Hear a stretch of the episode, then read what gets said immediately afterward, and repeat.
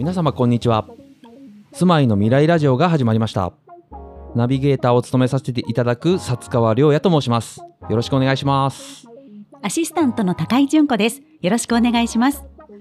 住まいの未来ラジオは、空き家の学びを得られる番組。空き家というお題目のもと、毎回ゲストの方にお越しいただき、トークテーマを立ててお送りします。1回の放送時間は20分から30分ほど、毎回一つのテーマを取り上げます。生放送ではありませんが、毎回公開収録をしています。どなたでも収録している様子をご覧になれるんですね。収録日時等に関しては調布市が運営する LINE アカウント調布市住まいの未来教えてナビでご案内しますご興味のある方まずは友達登録をお願いしますそして収録日にはぜひ遊びにいらしてください今回は調布市深大寺にある空き店舗泉屋で収録しています。もともとお蕎麦屋さんだったところでバス通りにもなっている深大寺通りに面しています。専用のスタジオではなく築55年の木造の建物ですので時には車の音や通りがかった人の声ワンちゃんの鳴き声が入ってしまうこともあるかもしれません。あらかじめご了承ください。さあそれでは早速ゲストの方をお呼びしましょう。合同会社サードプロジェクト執行役員の久保悟さんにお越しいただきました。久保さんどうぞよろしくお願いします。よろしくお願いします。ではまず久保さんのプロフィールをご紹介します。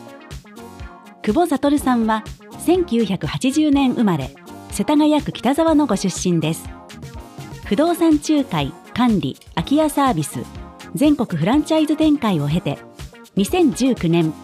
日常に寄り添う建築不動産をデザインし人の周りを豊かにすることを目的とした建築不動産会社。合同会社サードプロジェクト。一回り研究所を共同設立されました。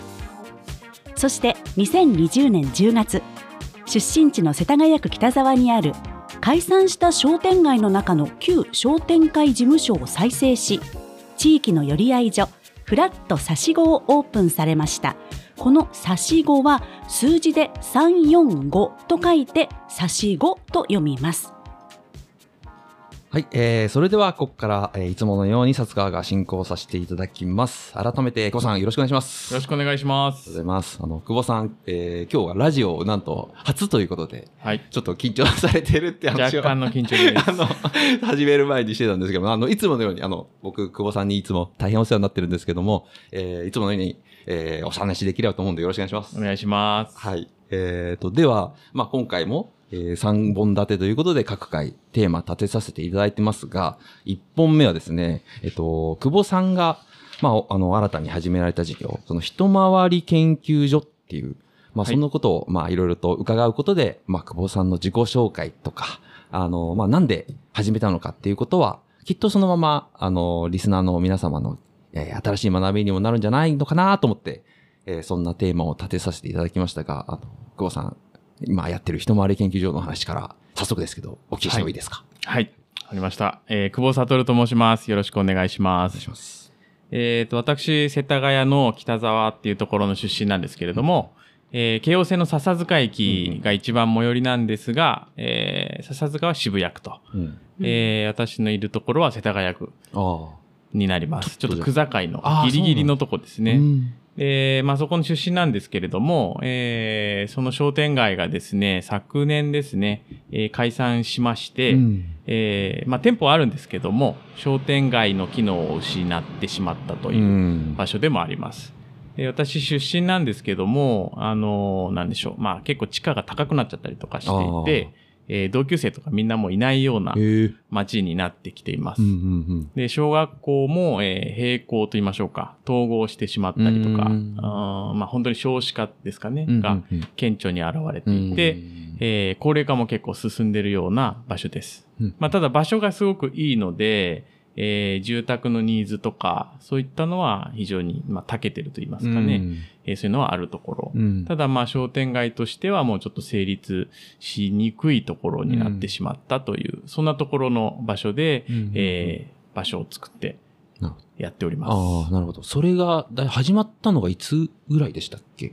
えっ、と、オープンしたのは10月の頭あのーにオープンしました。えー、20去年、ちょうど1年ぐらいってことですか？えっとですね、はい会社は建築不動産の会社なんですけれども、この会社自体は2019年の11月 ?11 月か。に設立しました。でねうんで最初に、えーもう建築と不動産の仕事をスタートさせて、うんうんうんまあ、場を作っていかないとねっていうことで、えー私の生まれ故郷のところで、えー腰据えてうん。うん場所づくりをしてうんやっていこうということで、えーこの間の10月、あ、2ヶ月前ですかね、うん、そうですね。にオープンしたという状況です。なるほど。じゃあもう、オープン、出来たてほやほやってほやほやいうですね感じで、もうこれからっていう感じですね、ですねまさに。はいなるほど。その、実は僕も、い一度ですけども、伺ったことがありまして、本当に、あの、こんな表現がいいのかわかりませんが、少し静かな商店街で、あの、お店もね、まあ、あの、残ってはいますけど、まあ、そ、そんなに多いとも言えないというか、でも、あの、頑張ってやって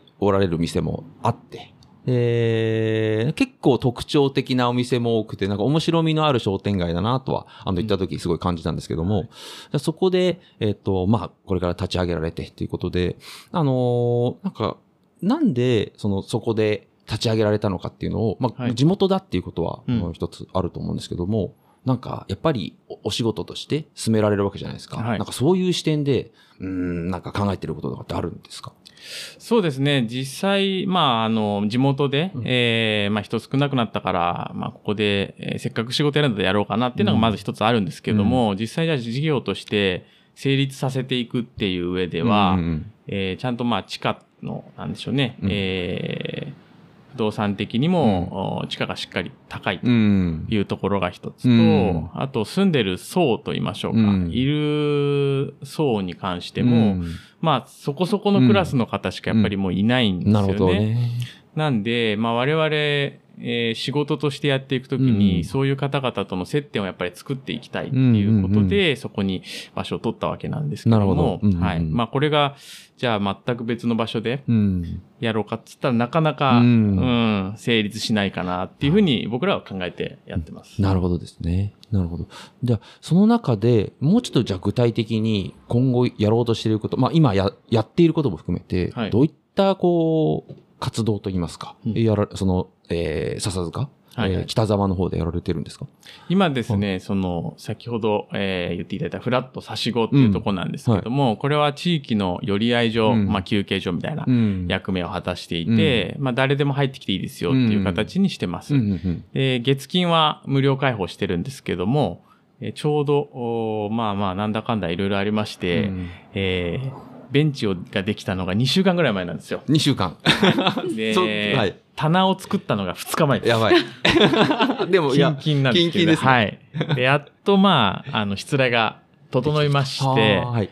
で、今は、うんあの、近所のおばあちゃんが結構リピーターっていうか、うん。あの、腰掛けに来るみたいな雰雰囲気がちょっとずつできてきたっていうところですね。うんなるほどな。そういうご近所の方がいつでも入れるっていうのは、すごい、あの、いや僕も素晴らしいなと思うんですけども、あの、なんかそれをやる、まあ、事業として、やる意味っていう、まあ、ちょっとこんな言い方もあれかもしれないですけど、はいそこはなんかどういう考え方で、そういう場を開こうと思ったんですか？そうですね。あのーやはり、まあ、空き家だとか、まあ、うん空き家だけじゃないかもしれないですけども、仕事を出してくれる方。だったりとか、はい何かお困りごとを抱えてる方とか、うんうんうんうんえーそういう方って割と年齢層高めの方が多い。あの、空き家をお持ちの方っていうそうですね。うーん。所有者の方、まあ、住んでていろいろ問題があるとかもそうでしょうし、うんうん次どうなるかわかんないっていう方もやっぱり年齢層は結構高めになってきうんうます。ん。で、まあ、不動産会社さんとか、えーリフォーム屋さんに声かける人っていうのは、うん。何やる決まってるんですよね。うん。もう出口が決まってるからうん。うんそこに行くんですけども、ん。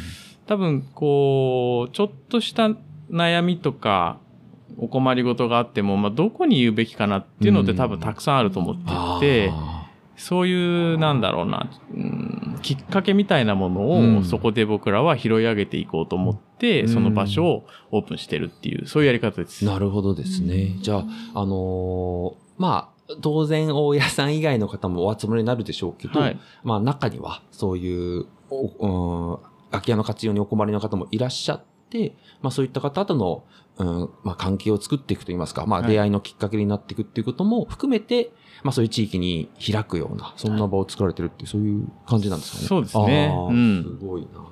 でもじゃあ、今は、あれですか？変な話、僕らがそこに行けば入れるんですか？入りますよあ。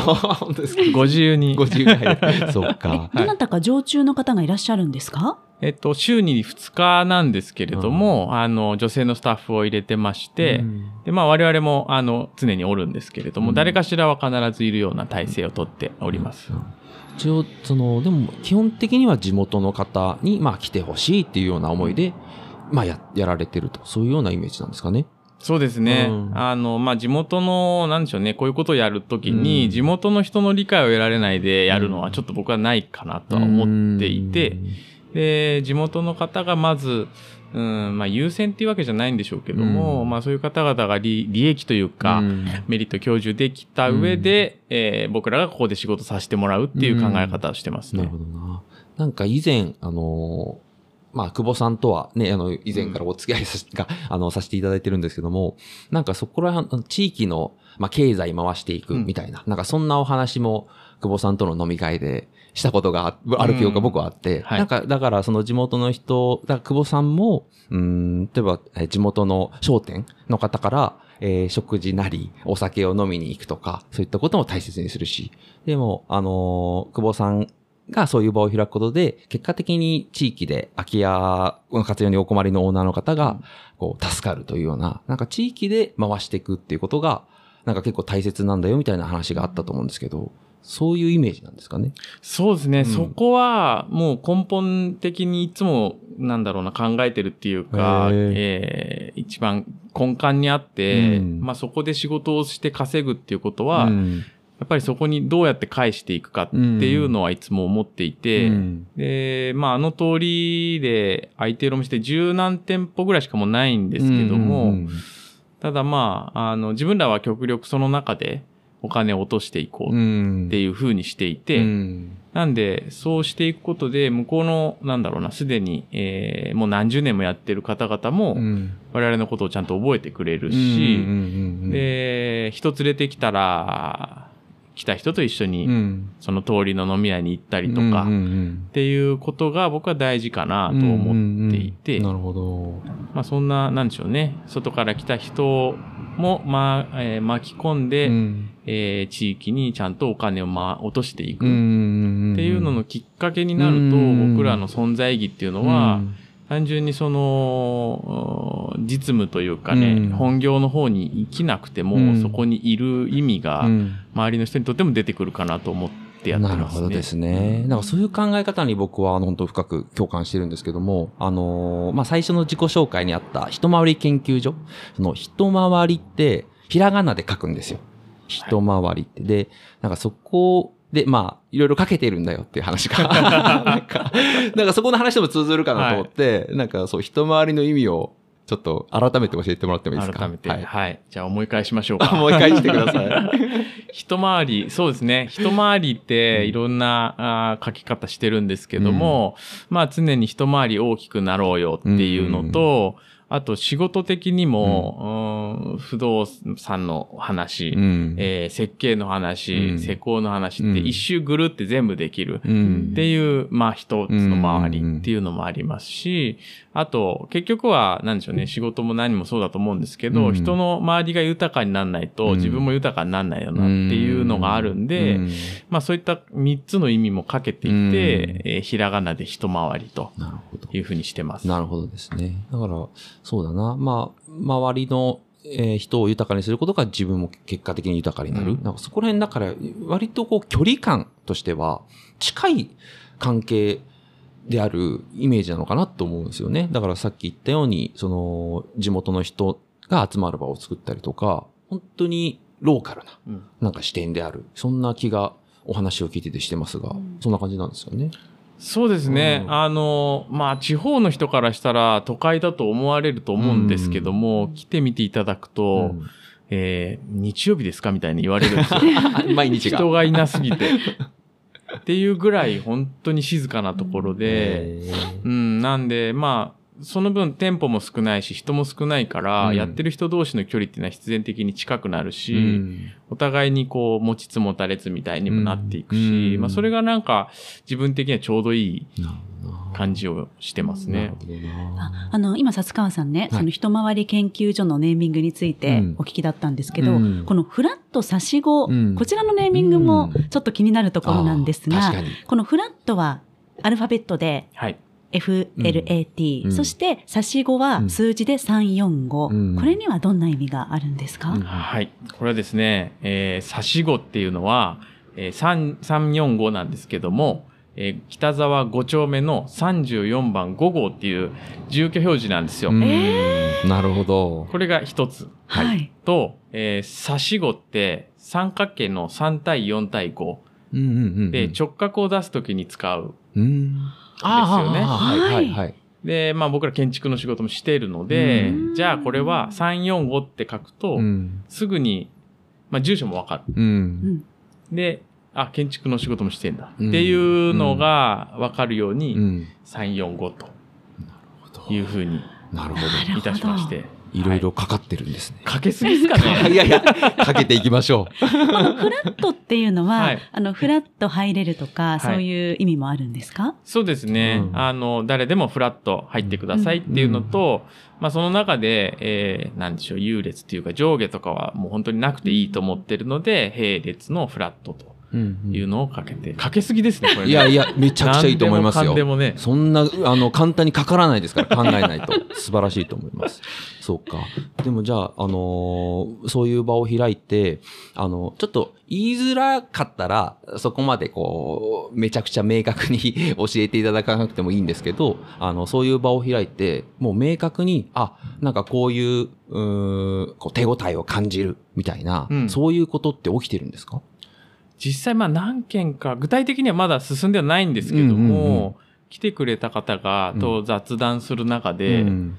まあ実はこういうのあってねとかうね、ん。なんかあ熱海に別荘持っててねとかね、うん。なんかそんな話出てきたりとかまあお家リフォームしなきゃなとあか、ー。なんかそんな話は、はいチラチラってやっぱり出てきてはいるのなで、まあそういうのを、うん、つま、なんだろうね、うん積んでいくっていう感じですかね、うん僕らとしては。なるほどなだから、なんか、あそう、あくまでそういう場を運営していって、本当にそういう方が、タイミングですかね。こう、そういう方が、まあ、お越しいただいて、で、そういう話ができて、タイミングもあってっていうのが、あの、まあ、いつか来ることをこう考えてうん、こう場を運営していくっていう。で、あの、まあ、その場だけじゃなくて、あの、久保さんいろいろ動かれていて、まあ、あの、並列で、まあ、不動産のお仕事とかしながら、そういう自分たちの拠点を作って、まあ、自分たちの本当にいいと思うものを、なんですかね、まあ、広めていくというか、進めていく、そんな取り組みを多分されているのが、今、あの、新しく立ち上げた一回り研究所であり、フラット差し子なのかなっていうのをお話を聞いて思いましたが、そんな感じですかね？もううまくまとめていただいてありがとうございます。いやいやいやいやいや、そうか。だから調布でも、なんかね、あの、そういう拠点となる場が、あの、増えればいいなと思って、久保さんみたいな方が、調布にもたくさん増えると、いいんですけどね。すいません、願望になっちゃった。はい、でもありがとうございます。今日、現れると。そうですね。ちょっとそう、それを目指していろいろと頑張っていきたいと思いますので、えー引き続きよろしくお願いします。はい、あありがとうございます。りがとうございました。久保さん、今日は興味深いお話をありがとうございました。次回は空き家の選び方をテーマに、また久保さんからお話を伺います。住まいの未来ラジオ。この番組は調布市の空き家施策事業としてお送りしています。YouTube や Google、iTunes、Spotify などのポッドキャストで配信されます。番組の更新情報や公開収録のお知らせ、またその他たくさんのコンテンツを LINE アカウント、調布市住まいの未来教えてナビでご紹介します。ぜひぜひ友達登録をしてチェックしてみてくださいね。それでは皆様、また次回お会いしましょう。さようなら